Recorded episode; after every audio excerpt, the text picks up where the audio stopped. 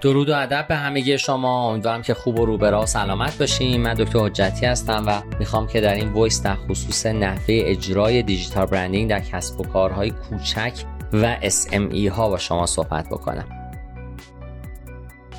طبق آمار به دست اومده نزدیک به 50% از کسب و کارهای کوچیک نمیتونن بیشتر از 5 سال دوام داشته باشن و به دلیل عدم توانایی مواجه شدن با چالش‌های جدید و عدم بازاریابی مناسب و متناسب و استفاده نادرست از منابع مالی متاسفانه ورشکست میشن و بیزینس اونها دوام زیادی نداره. زمانی که بتونیم نیازهای اصلی مشتریان خودمون رو درک بکنیم، میتونیم بسیاری از مشکلات ذکر شده رو حل بکنیم. استفاده مناسب از دیجیتال برندینگ میتونه به ما کمک بکنه که در این زمینه شرایط رو به نفع خودمون عوض بکنیم و بتونیم به عنوان یک برند در بازار حضور داشته باشیم. قرار هست که در خصوص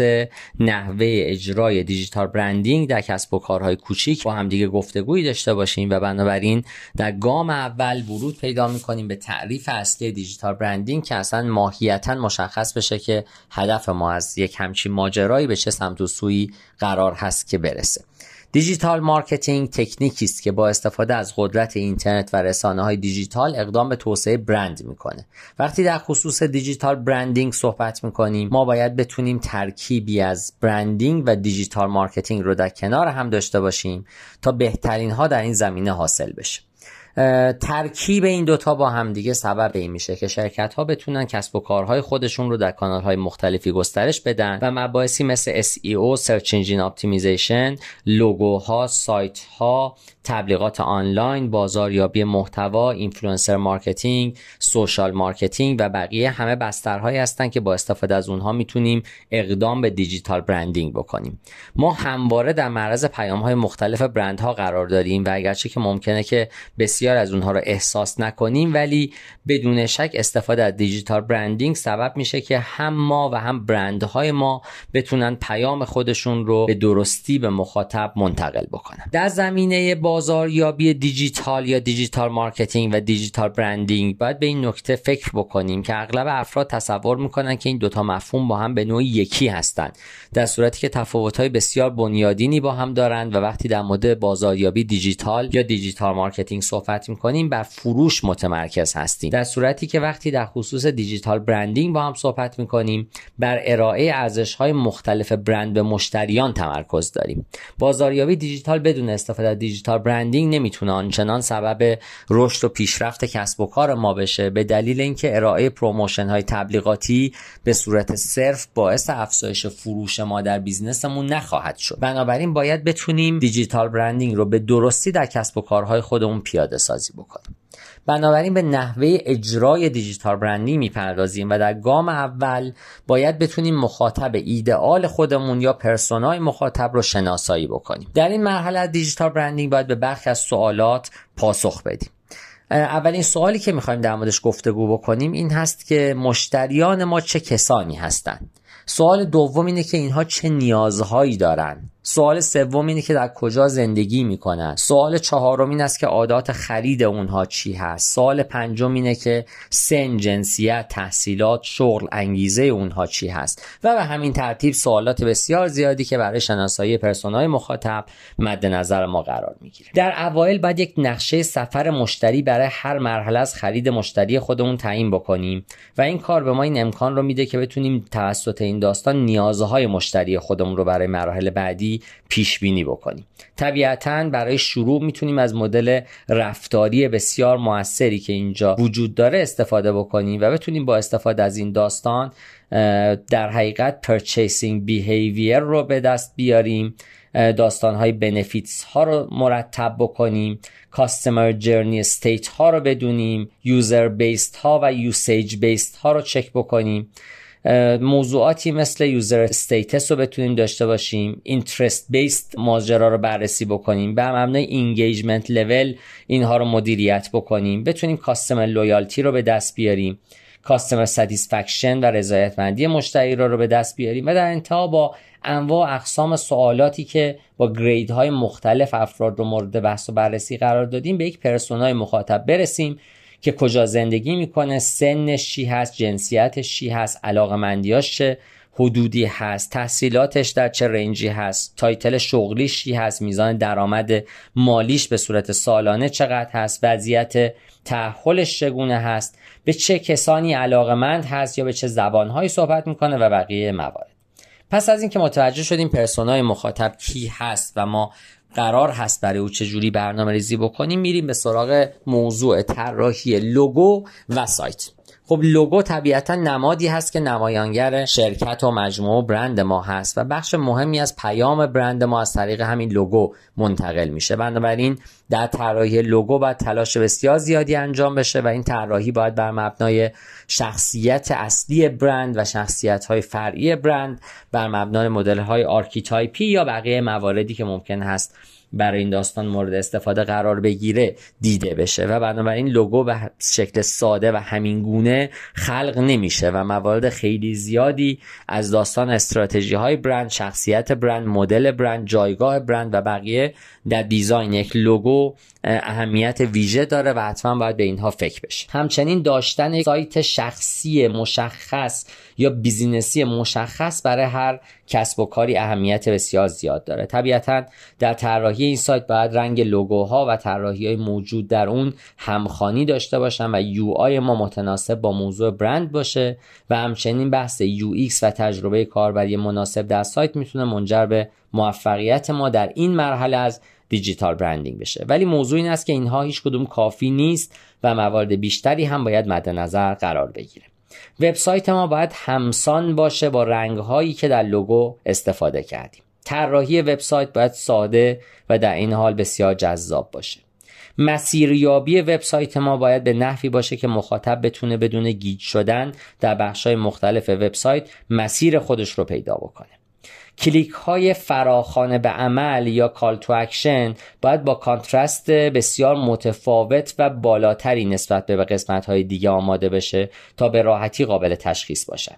از محتوای با کیفیت در وبسایتمون باید استفاده بکنیم. محتوای وبسایت باید جوری باشن که باعث گرفتن ورودی بیشتر بشن. از ایندکس شدن محتوای خودمون باید اطمینان حاصل کنیم و مطمئن باشیم که داستان SEO تکنیکال و آن پیج حداقل و SEO آف پیج روی سایت ما رعایت شده. از تگ های مناسب برای وبسایتمون استفاده بکنیم و این تگ ها باید به نوعی ست بشن که به راحتی قابل تشخیص برای موتورهای جستجو هم باشن. پس از این داستان به سراغ بهبود پیام برند خواهیم رفت. برای اینکه هر کسب و کاری بتونه در رقابت با سایر شرکت‌های دیگر به موفقیت برسه، طبیعتاً باید پیام برند متناسب، مناسب و منحصر به فرد باشه. تجزیه و تحلیل رقبا و شناخت دقیق نیازهای مشتریان و توسعه عملکرد محصولات همگی بر بهبود پیام برند به شدت موثر هستند و ما باید این نکته رو مد نظر داشته باشیم که پیام برند ما باید بدون داشتن هیچ نوع ابهامی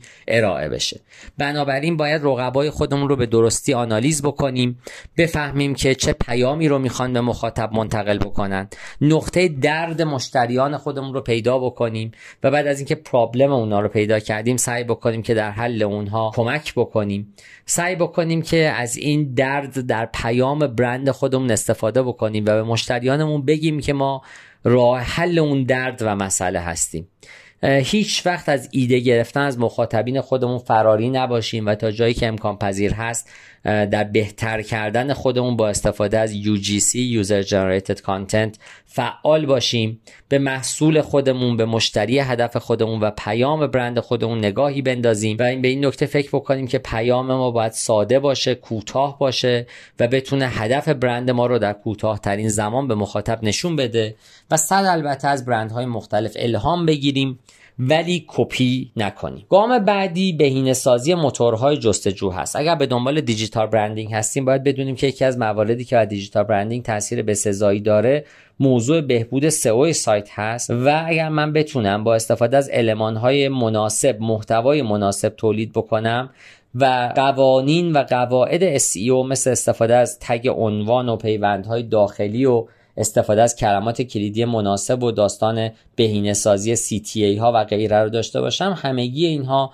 منجر به بهینه‌سازی موتور جستجو در راستای دیجیتال برندینگ خواهد شد. بدون شک بهبود سرعت لود سایت هم باعث افزایش تعداد بازدیدکنندگان میشه که این هم کمک بیشتری به برند شدن ما در فضای دیجیتال میتونه داشته باشه. در این راستا ما بعد از راهنمایی‌های گوگل وب مستر استفاده بکنیم، از مواردی که برای توصیف محتوای استفاده شده در وبسایت کمک میکنن استفاده بکنیم، از محتوای بروز، منحصر به فرد و جذاب استفاده بکنیم، در صفحات خودمون از تگ متا استفاده بکنیم که تشخیص اون برای موتورهای جستجو راحت باشه، از لینک سازی‌های داخلی استفاده بکنیم، کلمات کلیدی خودمون رو جوری ست بکنیم که در تگ‌های آلت به شدت توجه شده باشه، که در عکس‌ها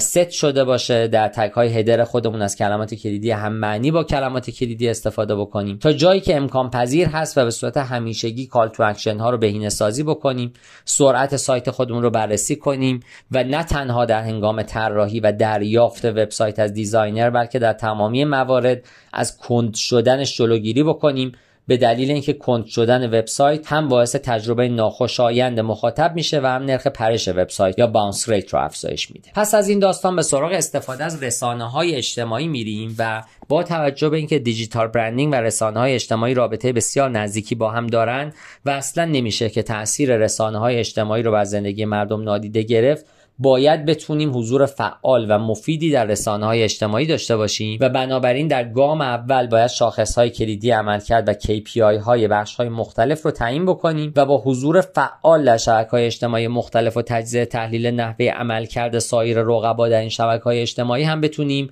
در این زمینه کمک بسیار زیادی به خودمون بکنیم، رقبای خودمون رو مد نظر داشته باشیم و زیر نظر داشته باشیم و از اون مهمتر همیشه برای خودمون یک تقویم محتوایی و ادیتوریال کلندر ناب بسازیم، پروفایل خودمون رو به روز نگه داریم، از متن و ویدیو، عکس و پادکست و اینها برای بیشتر دیده شدن محتوای خودمون استفاده بکنیم. پس از این داستان به سراغ موضوع ویژه وفادارسازی مشتریان میریم. یکی از مراحل اساسی در دیجیتال برندینگ وفادارسازی مشتریان هست و برای اینکه بتونیم مشتریان خودمون رو وفادار بکنیم، نیاز هست تا از ارزش‌های شرکت خودمون به اونها نشون بدیم. همیشه بحث USP و UVP Unique Selling Proposition و Unique Value Proposition آنچنان حائز اهمیته که در تمام لنها باید دیده بشه. برای این کار ما باید در وهله اول بتونیم مشتریان خودمون رو به خوبی درک بکنیم،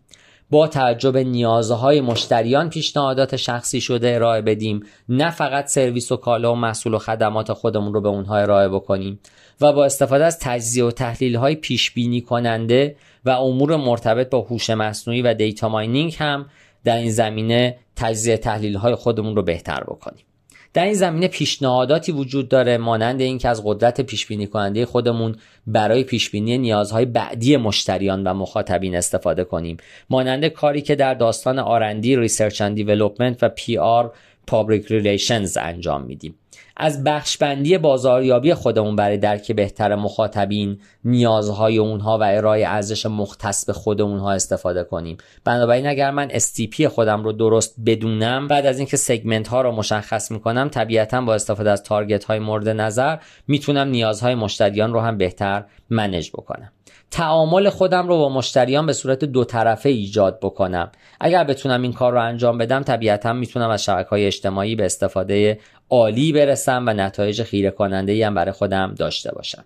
طبیعتاً من به عنوان صاحب کسب و کار باید به این موضوع فکر بکنم که دلیل اصلی خرید یک نفر از من چه چیزی هست. اگر واقعاً بتونم به این سوال جواب درست بدم و برای خودم روشن باشه، اون وقت میتونم ارزش‌های پیشنهادی خودم رو به مشتری ارائه کنم. ولی تا زمانی که من نتونم به این سوال جواب درست داده باشم که دلیل اصلی و نه دلایل فرعی، بلکه اصلی ترین دلیل اینکه یک نفر از ما خرید میکنه چی هست، اون وقت میتونم ارزش پیشنهادی خودم رو داشته باشم با دانستن اینها. طبیعتاً باید به پیشنهادات خرید بر مبنای سوابق خریدهای قبلی مشتریان توجه بکنم و بنابراین داشتن CRM، باشگاه مشتریان و هر چیز دیگه‌ای که در این راستا به ما کمک میکنه بسیار میتونه شایستگی بیشتری داشته باشه و البته به مشتریان وفادار خودمون تخفیف بدیم، پیشنهادات شگفت‌انگیز، هدیه‌ها، پروموشن‌ها و هر چیز دیگه‌ای که کمک لازم رو در این زمینه میکنه بتونیم ارائه بدیم. گام هفتم بازاریابی محتوا هست.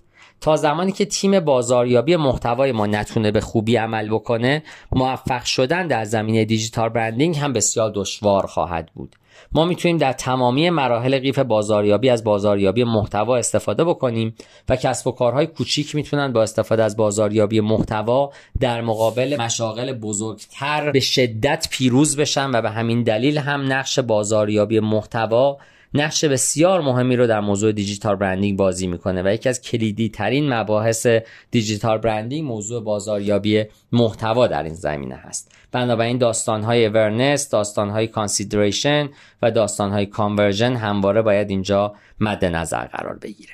در گام بعدی استفاده از تبلیغات آنلاین رو خواهیم داشت و با توجه به این موضوع باید برنامه‌ریزی عملیاتی انجام بشه. برخی از افراد به اشتباه تصور میکنن که تنها کسب و کارهای بزرگن که میتونن از تبلیغات آنلاین به درستی استفاده کنن و کسب و کارهای بسیار کوچیک نمیتونن اونطوری که شایسته است از این ظرفیت بهره مند بشن. اما زمانی که کسب و کار کوچیک از تبلیغات آنلاین استفاده میکنه، باید بستر مناسب برای انجام این کار رو هم درست تعیین کرده باشه و عملا نوع قراردادی رو در این زمینه با کسی که قرار هزینه تبلیغات بهش پرداخت کنه منعقد بکنه که در نهایت با توجه به استراتژی های بازاریابیش بهترین نتیجه رو بگیره. پس از این داستان میتونیم برای موضوع دیجیتال برندینگ به سراغ اینفلوئنسر مارکتینگ بریم و با توجه به اینکه یکی از بهترین شیوه ها برای افزایش شهرت برند ما اینفلوئنسر مارکتینگ هست، بتونیم برای اینکه بتونیم دیجیتال برندینگ خودمون رو وارد یک مرحله جدید بکنیم یا با وبلاگ نویسان معروف یا شخصیت های مطرح رسانه های اجتماعی قراردادها رو ببندیم که برای ما تولید محتوای مرتبط با برند خودمون رو داشته باشن، یا خودمون در این راستا اقدامات لازم و موثر رو بکنیم که اینفلوئنسرهایی برای کسب و کار خودمون پیدا بکنیم و داشته باشیم. و در گام آخر استفاده از A/B تستینگ در دیجیتال برندینگ باعث میشه که دقت استراتژی های ما به شدت افزایش پیدا بکنه و در حقیقت استفاده از این A/B تستینگ ها است که باعث میشه که ما بتونیم کانال هایی با بیشترین میزان ROI Return on Investment و نرخ بازگشت سرمایه رو داشته باشیم. طبیعتاً در این A/B تستینگ باید متغیرهای جدیدی که میتونیم به کسب و کارهای خودمون اضافه بکنیم رو برای مدت مشخص عرضه بکنیم و در صورتی که بازخورد مناسب و فیدبک شایسته از کاربران خودمون دریافت کردیم، به صورت دائمی از اونها استفاده بکنیم. و در گام آخر،